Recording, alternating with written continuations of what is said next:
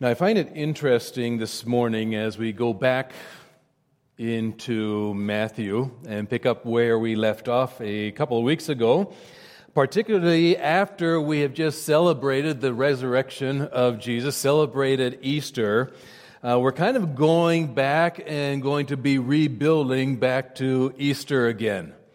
I posed this question a couple times uh, earlier this week. Who says we can't celebrate Easter more than once a year? Uh, it's going to be down a couple, uh, a couple months down the road, but we're going to get back to that. The greatest day in the history of the world. And so we're going to be looking at it in a much more detailed way as we uh, go in that direction. Now, if you remember, Jesus and his disciples in a great multitude, this is back uh, Palm Sunday, uh, when we were talking about this. They were beginning, just beginning their trip up the mountain to Jerusalem, heading towards the Passover. And there was a multitude with Jesus. His disciples there with, were with him. And Jesus had just predicted how he was going to be suffering there, predicted how he was going to die, and then in three days, how he was going to be raised again. And immediately after that exchange, we read in Matthew chapter 20, verses 20 to 28 this morning. Then the mother of Zebedee's sons came to Jesus with her sons, and, kneeling down, asked a favor of him. What is it you want? he asked. She said, Grant that one of these two sons of mine may sit at your right hand and the other at your left in the kingdom. You don't know what you're asking, Jesus said to them. Can you drink the cup I am going to drink? We can, they answered. And Jesus said to them, You will indeed drink from my cup, but to sit at my right or left is not for me to grant. These places belong to those for whom they have been prepared by my Father. And when the ten heard about this, they were indignant with the two brothers. Jesus called them together and said, You know that the rulers of the Gentiles lord it over them, and their high officials exercise authority over them. Not so with you. Instead, whoever wants to become great among you must be your servant, and whoever wants to be first must be your slave. Just as the Son of Man did not come to be served, but to serve, and to give his life as a ransom for many. This morning, I wanted to talk about how to be great in the kingdom. Now, theoretically, this should kind of fall into line with all the books and articles that have been written about how to have success, how to get ahead, how to better yourself. Twelve steps to success, books on pushing yourself further, promoting yourself, all of which have developed a generation now with a great sense of entitlement. I deserve more. I deserve better. And those of you who have done better are doing well you deserve less because I deserve more. It's interesting that during the time of the writing of the New Testament, particularly in the Roman Empire, pride was exalted as a virtue, and humility was looked down as a weakness. And it eventually resulted in the demise of the Roman Empire. They should have read Proverbs 16, 18. Pride goes before destruction, a haughty spirit before fall. But you know, today in our own society, we're kind of repeating history, are we not? And it may well be one of the marks of the dev- demise of our own society, just as it was the demise of the Roman society.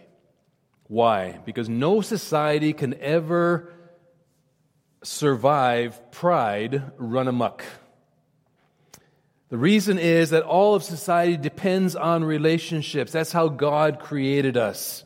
Meaningful, ongoing, supportive relationships. When a mass of people are all committed to themselves, themselves alone, built into that is a disintegration of relationships. And systematically, that's exactly what's happening. All relationships in our society are falling, falling apart. Friendships, work relationships, political relationships, in our homes and our families. That's actually one of the main tenets of the BLM movement to destroy nuclear families. You can read that in, in their manifesto. It stated that clearly. All social interrelationship is at a stress point in our country. We see that everywhere, every day. Because everybody is screaming for their own rights at the expense, oftentimes, of others. This is nothing new, and unfortunately, it's nothing new in the church in general either. This self promotion, self esteem, pride movement has found its way into Christianity, and people have twisted the truth of, of Scripture to promote pride and self esteem and self glory and self promotion, self image uh, building. And we live in a Christianity now that, that thinks God's only design for us is to be healthy and wealthy and prosperous and happy and satisfied and fulfilled. After all, that's what the abundant life is all about, isn't it? If you're really walking with the Lord, He's going to bless you with all this stuff. I'm being facetious, of course. But we really actually know very little about sacrifice. We know very little about true pain and suffering. All we want to do is to eliminate all that. We don't like that, so we want to eliminate that because it's easy to fall into the trap of believing that those are signs. If you're suffering, those are the signs of spiritual weakness or a lack of spiritual maturity. If you're strong in Christ, you don't have to experience any, any of that. But the Bible is very clear about these things. In Proverbs 21, verse 4, we read that a proud heart produces sin. In Proverbs 16:5 we read the Lord detests all the proud of heart. those are strong terms. In fact, pride in Romans 1:30 is a mark of people with depraved minds, and they'll be punished, Malachi says in chapter 4 verse 1. And on the other hand, humility is a virtue in the Bible, and it's exalted as a virtue. And we all understand that biblically, and, and perhaps we understand that intellectually, but we need to understand that in terms of our experience as well. There's a great verse in Micah chapter 6, verse 8 that says, What does the Lord require of you? To act justly, and to love mercy, and to walk how? Humbly before the Lord. Proverbs 15:33 says humility comes before honor. Humility comes before honor. The lesson all the way through Scripture is that, that the Lord lifts up those who are humble. That's why Paul says in Colossians 3:12 that we are to put on humility. And 1 Peter chapter 5 verse 5 says that we are to be clothed with humility. Ephesians 4, 1 and 2 says we are to walk in humility. Humility comes before honor. If you ever want glory from God, it comes by means of humility. And from this passage that we read this morning, it's obvious that the disciples needed a good, strong teaching on that point. Because we read how the mother of Zebedee's sons asked Jesus a favor grant that one of these two sons of mine may sit on your right hand, the right, left hand, when you come into the kingdom. Now, did this request just come out of the blue? Who would have thought to ask something like that? Well, you'll probably remember a conversation just a little bit earlier in chapter 19 that Jesus had with a rich young ruler. And he told the rich young ruler that if, if you're not willing to give up everything and follow me, you cannot enter into the kingdom. And then you'll remember that the disciples, they had basically given up everything and followed Jesus. And so they said, So what can we then expect? And Jesus gave them an answer that was beyond expectation. He said to them, Truly I tell you, at the renewal of all things, when the Son of Man sits in his glorious throne, okay, you who have followed me will also sit on 12 thrones, judging the 12 tribes of Israel. And everyone who has left houses and brothers and sisters and father and mother or wife or children or fields for my sake will receive a hundred times as much and will inherit eternal life. Wow. They're going to be on 12 thrones. That had to be running through their minds. Think of the possibilities. I mean, they had been talking about that with their families. Uh, th- these two men were certainly talking about talking uh, to their mom about it, James and John, with their mother. That stuck in their minds like glue, and they couldn't let that one go. When Jesus was, partic- uh, was predicting his sufferings and his death on the way up to Jerusalem, they didn't go, get it. That, that went right over the head. That they were still stuck on the glory. They were stuck on the reigning in the kingdom. They didn't catch the part about the suffering. They never had up to that point. And Jesus had done a lot of teaching on it. Someone once wrote, Oh, the treachery of the human heart. Selfishness is incurable in this life. It can only be brought under control, it can't be eliminated. 2,000 years later, we still suffer from the same kind of selfishness that the disciples suffered from. They should have understood their service to Christ to be a service of love without any thought of receiving anything. But at that point, it wasn't for them, and it wasn't only James and John. It wasn't, we can't just get down on James and John and their mom. Even after Jesus taught them this lesson in chapter 20, later on when they were in the upper room, when he was telling them that one of you guys are going to betray me, and they're sitting there, well, who could that be? Who's that, who's that going to be? In the midst of that, scripture says they, they started arguing among each other, trying to figure out who, who is going to be the greatest in the kingdom. Suffering for Jesus doesn't come naturally to us. Augustine, writing in his book entitled The City of God, said this Two cities have been formed by two loves the earthly by the love of self, even to the contempt of God, the heavenly by the love of God, even to the contempt of self. The former, in a word, glories in itself, the latter in the Lord. As we look at our passage this morning, I want to tackle this concept of how to be great in the kingdom. But the first five verses in this story really give us, uh, we, we, can pull out of it three wrong or worldly ways to seek greatness. Um, and they're not adaptable into God's kingdom. You remember Jesus saying, My kingdom is not of this world, it's very different. While the principles for gaining the world's kingdom do not work in his kingdom. So here are the ways not to be great in the kingdom. Number one, is by a political power play. The old adage, it's all about who you know, comes to mind.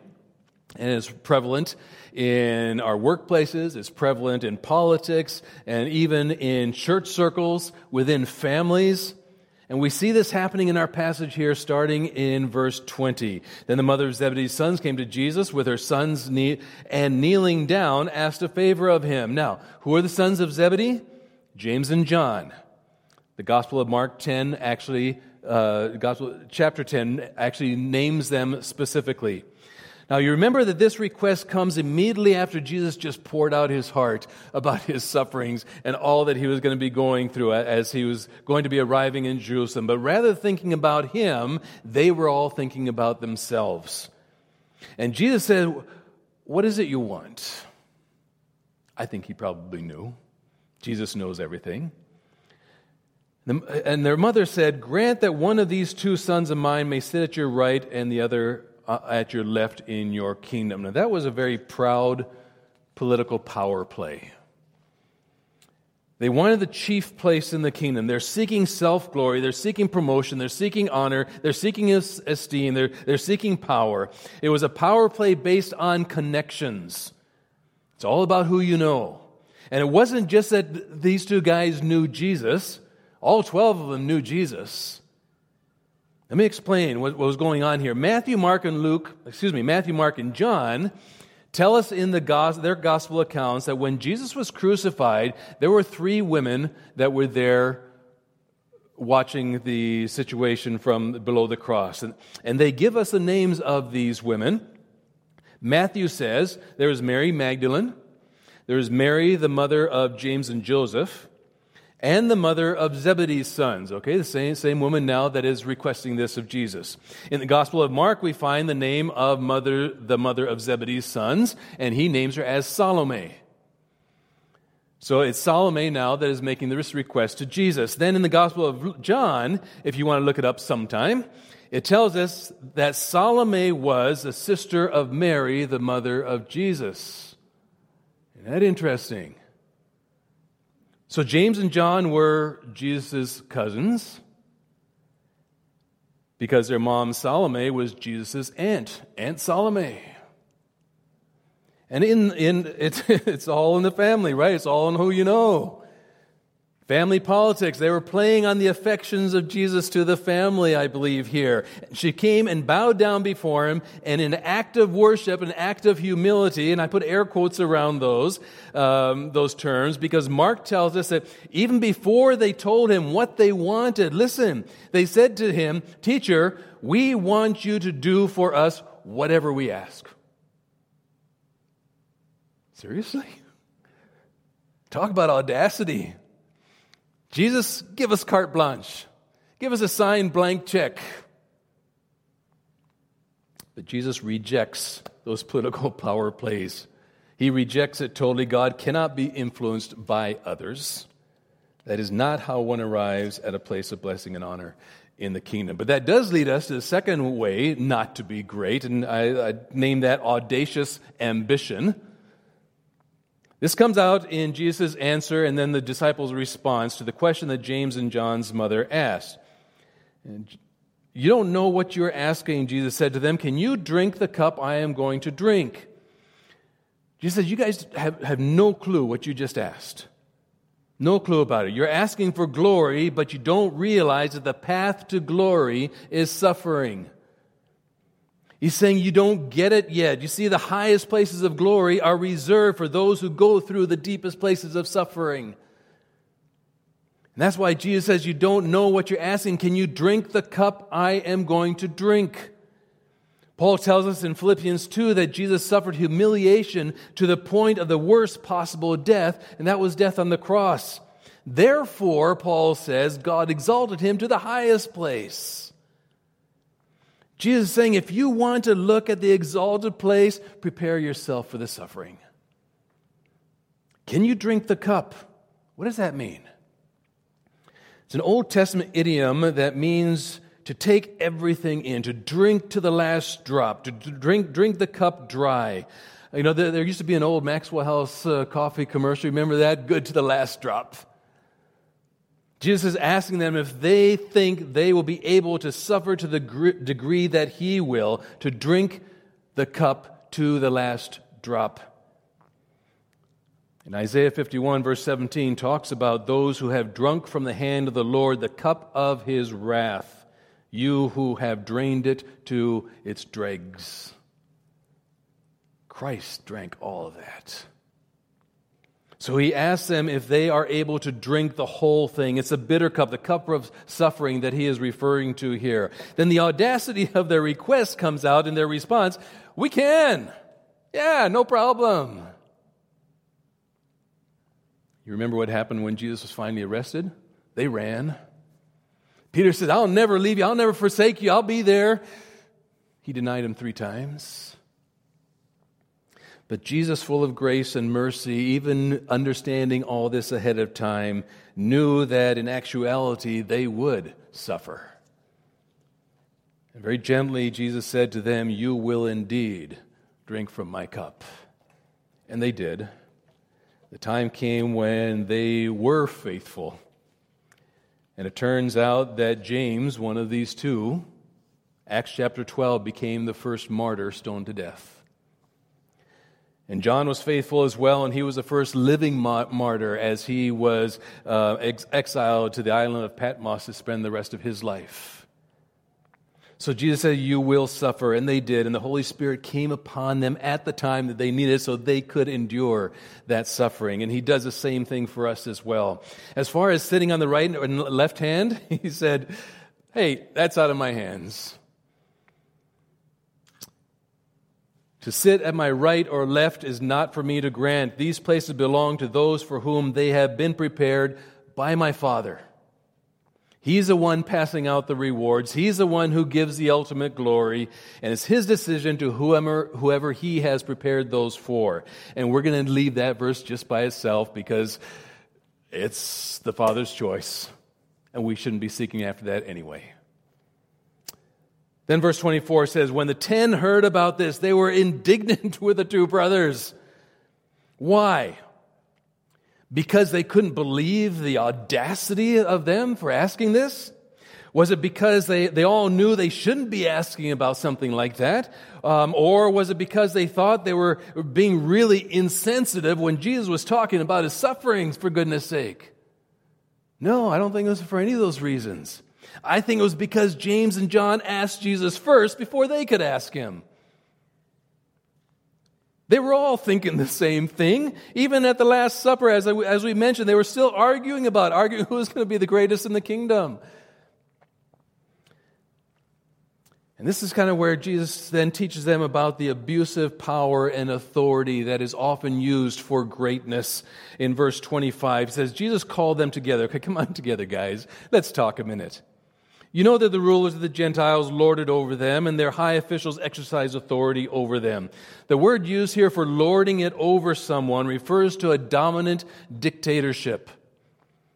In many countries in the world, this is how power and greatness is sought.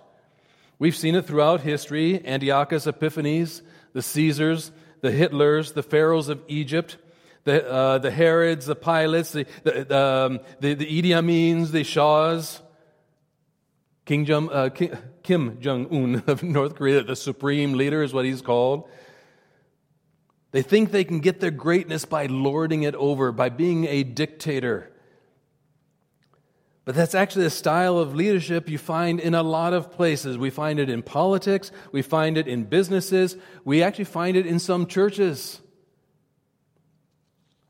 Where one person feels that they can rule the church. It could be the pastor. It doesn't always have to be the pastor. I've seen where a, uh, a, a, wealthy man in, in a church, he's got his thumb on the pastor and the congregation. No decisions are made unless he says okay. That's why 1 Peter 5 3, talking about the characteristics of godly elders, says that they should not lord it over. Same word. They should not lord it over those entrusted to them, but being examples to the flock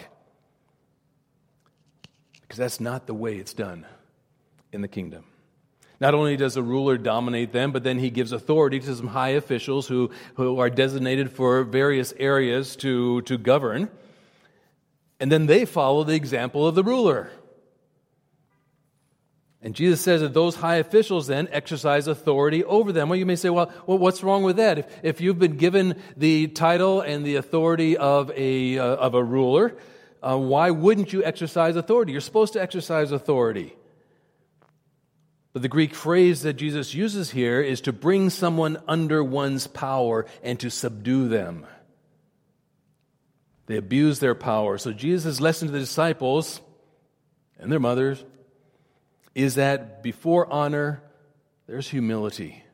Before the crown, you've got to drink the cup. The way to be exalted is by the way of humility.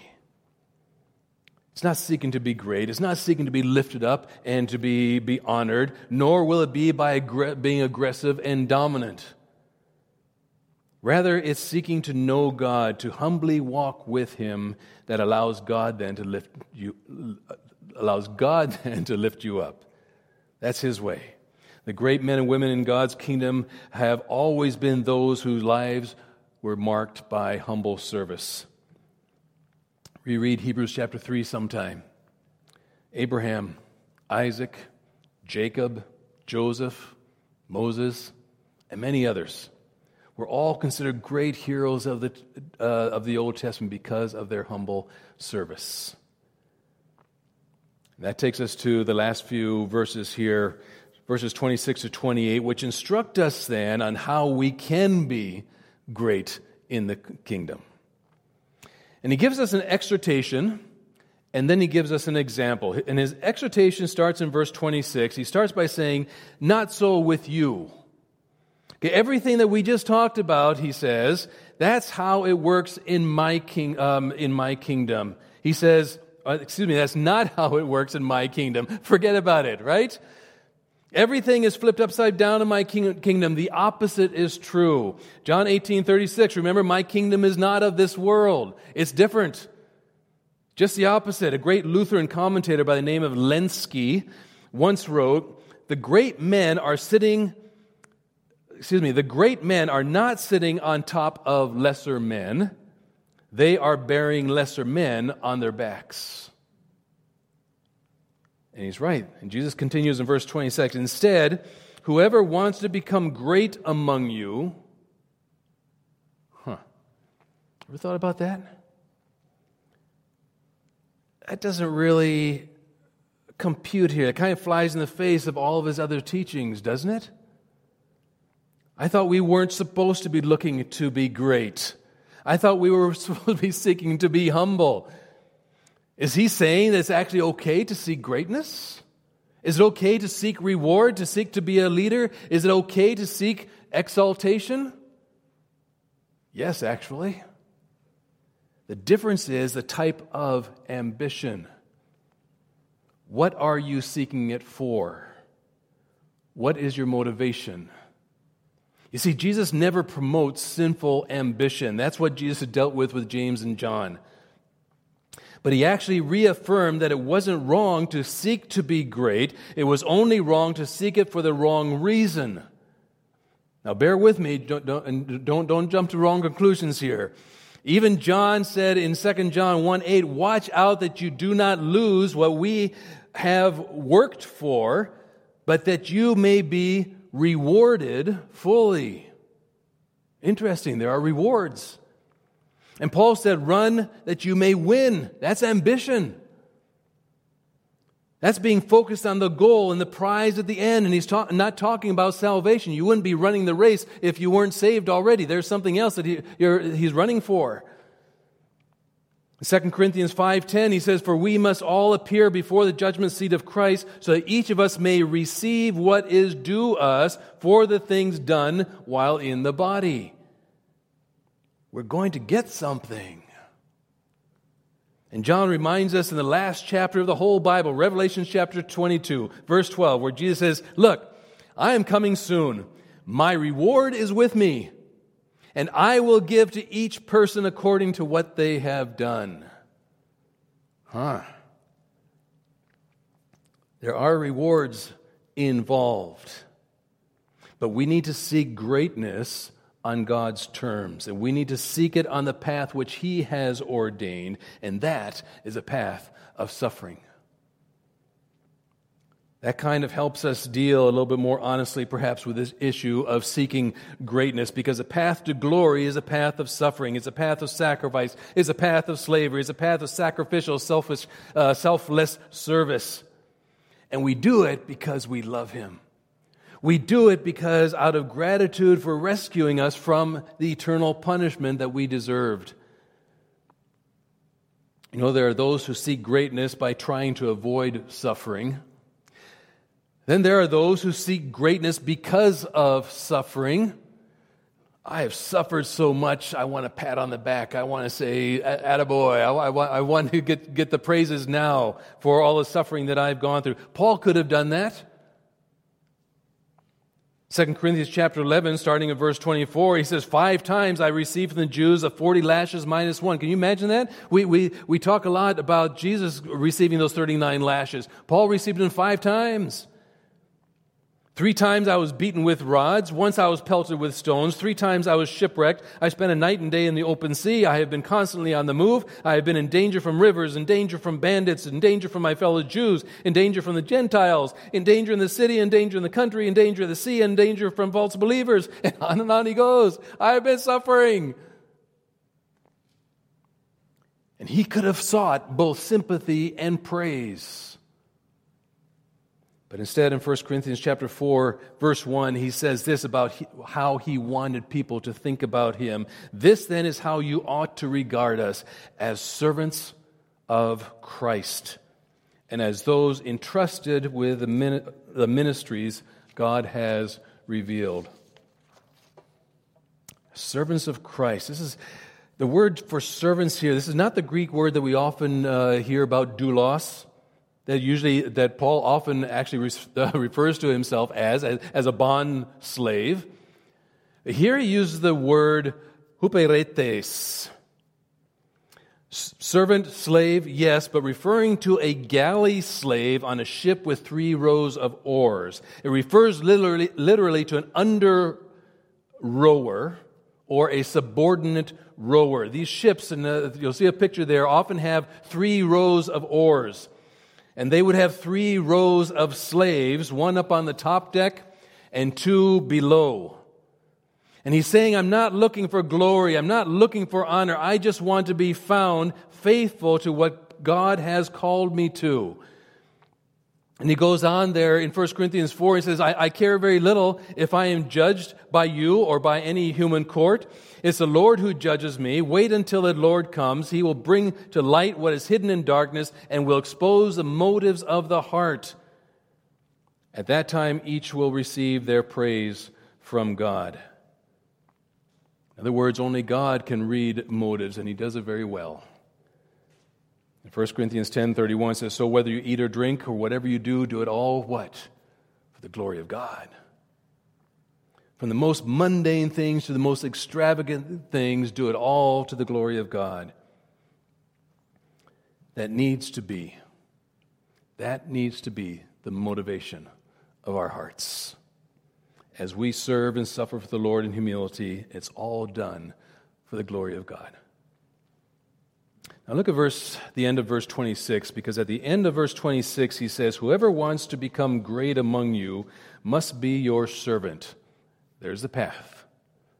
Whoever wants to be great must be your servant. Now the word for servant here is very interesting. It's different from the other two that we've actually talked about uh, a little bit. The word used here is diakonos.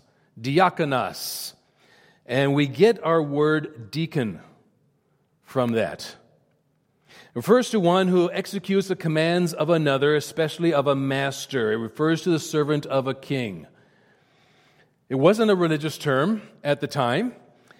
Um, we now, that's usually the only time that we, heard, we, we hear the word deacon is in the church setting. But in the time of the New Testament, it was actually a, just a secular word and it had to do with low menial service. You would hire a deacon clean up your yard, take out your trash, serve your meal, collect the garbage, do some kind of menial job. In India, when my wife and I were there, when we were setting up our business, we were told that we had to hire a peon, the word they use. Got to go hire a peon to wash your floors, uh, wipe off the whiteboards, uh, make your tea, and things of that sort. And we kind of said, Excuse me? That's really derogatory. But it wasn't. That was the term they were using because of the caste system. There was just there was a lower caste. Nobody above that caste would deign to wash the floors and do these other things. And this was what they did. And we paid a fair wage, uh, probably better than a fair wage uh, to this person that we hired. But that, that's, that was the kind of thing. So it wasn't a dishonoring term, the word diakonos. It wasn't a dishonoring term, it was just a low term in terms of social strata, referring to someone who simply serves. They did menial jobs They probably didn't have a lot of education, didn't have a lot of skills. So diakonos was then taken out of secular culture and was sanctified, if you will, and was made the most dominant word in the New Testament to speak of service of Christians. Isn't that interesting? The word's used more than 50 times in reference to the service of Christians.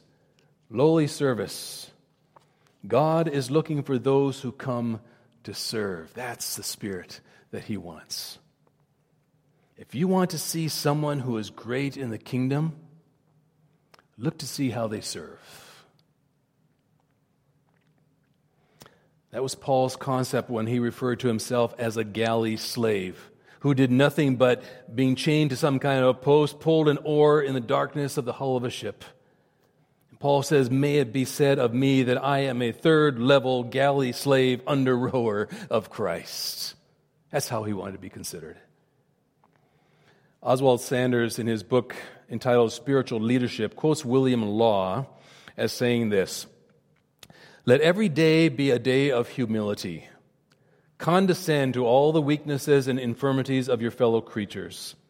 Cover their frailties, love their excellencies, encourage their virtues, relieve their wants, rejoice in their prosperities, show compassion in their distress, receive their friendship, overlook their unkindness, forgive their malice, be a servant of servants and condescend to do the lowliest offices of the lowest of mankind.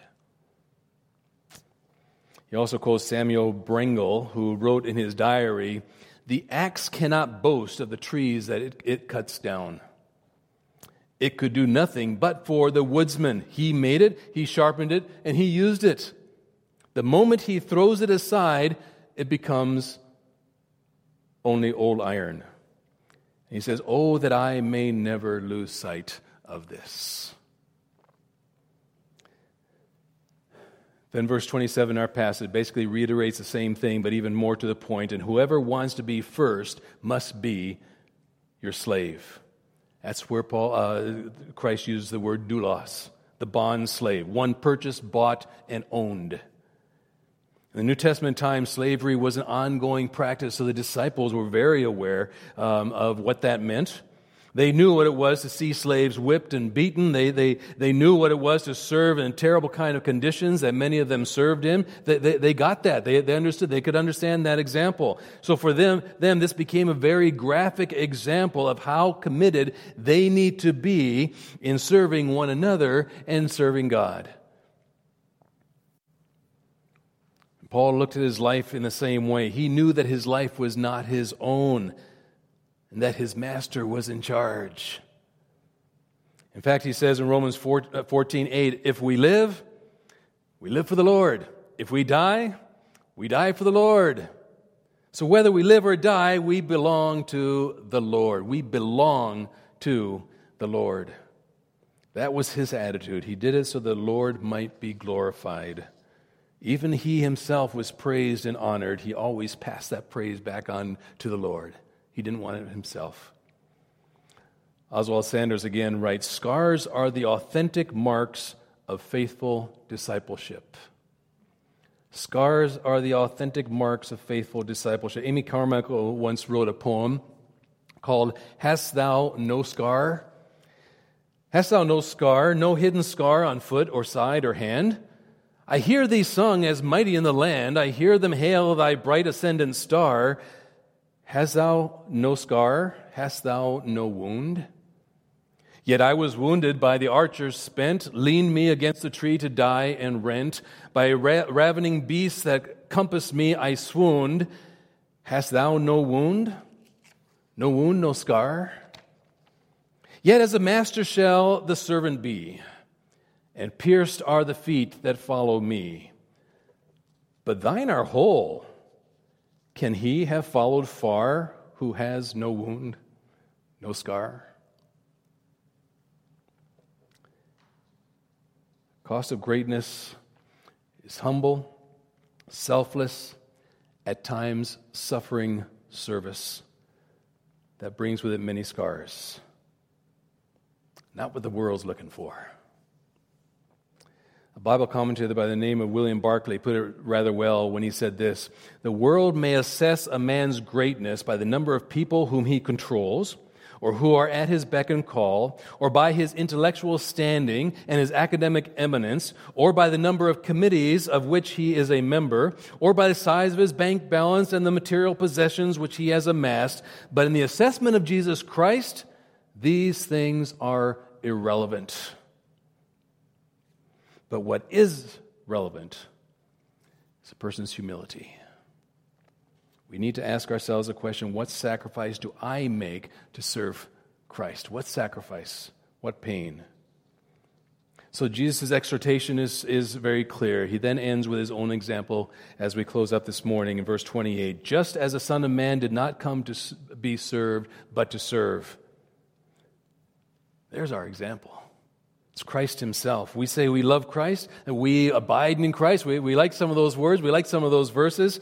What First John said, this is how we know we are in Him. Whoever claims to live in Him must live as Jesus did.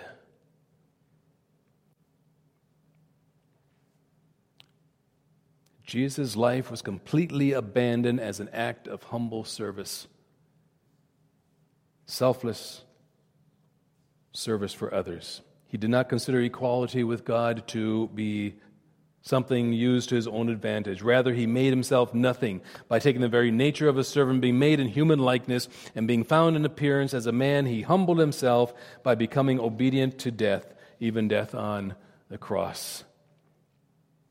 The Lord Jesus Christ went through the greatest humiliation ever. God became man. The sovereign of the universe, the sovereign of all eternity, came to be a victim of sin, the greatest humiliation of all.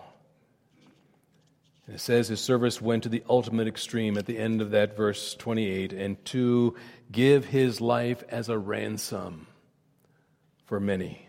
You see, he didn't only die just to be a good example, he died as a ransom. You know, it's interesting that we're being introduced for the very first time in the New Testament to the redemption work of Christ, the substitutionary redeeming act on the cross. The word ransom used here is lutron. It's only used twice, only twice in the New Testament. Lutron is the price of the release of a slave.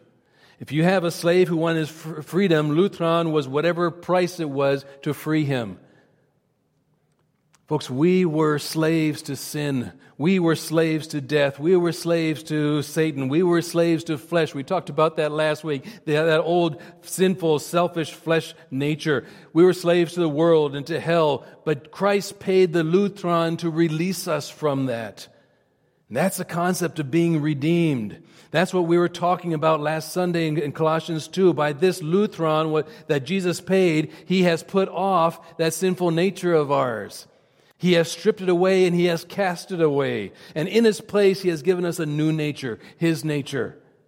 And that nature, as we're seeing today, consists of humility and servanthood. Though this was the first mention, the concept of redemption it became a major theme throughout the New Testament. It's mentioned over 80 times. And among those times is 1 Peter 1:18. Listen, for you know that it was not with perishable things such as silver or gold that you were redeemed from the empty way of life handed down to you from your ancestors, but with the precious blood of Christ, the Lutron, a lamb without blemish or defect.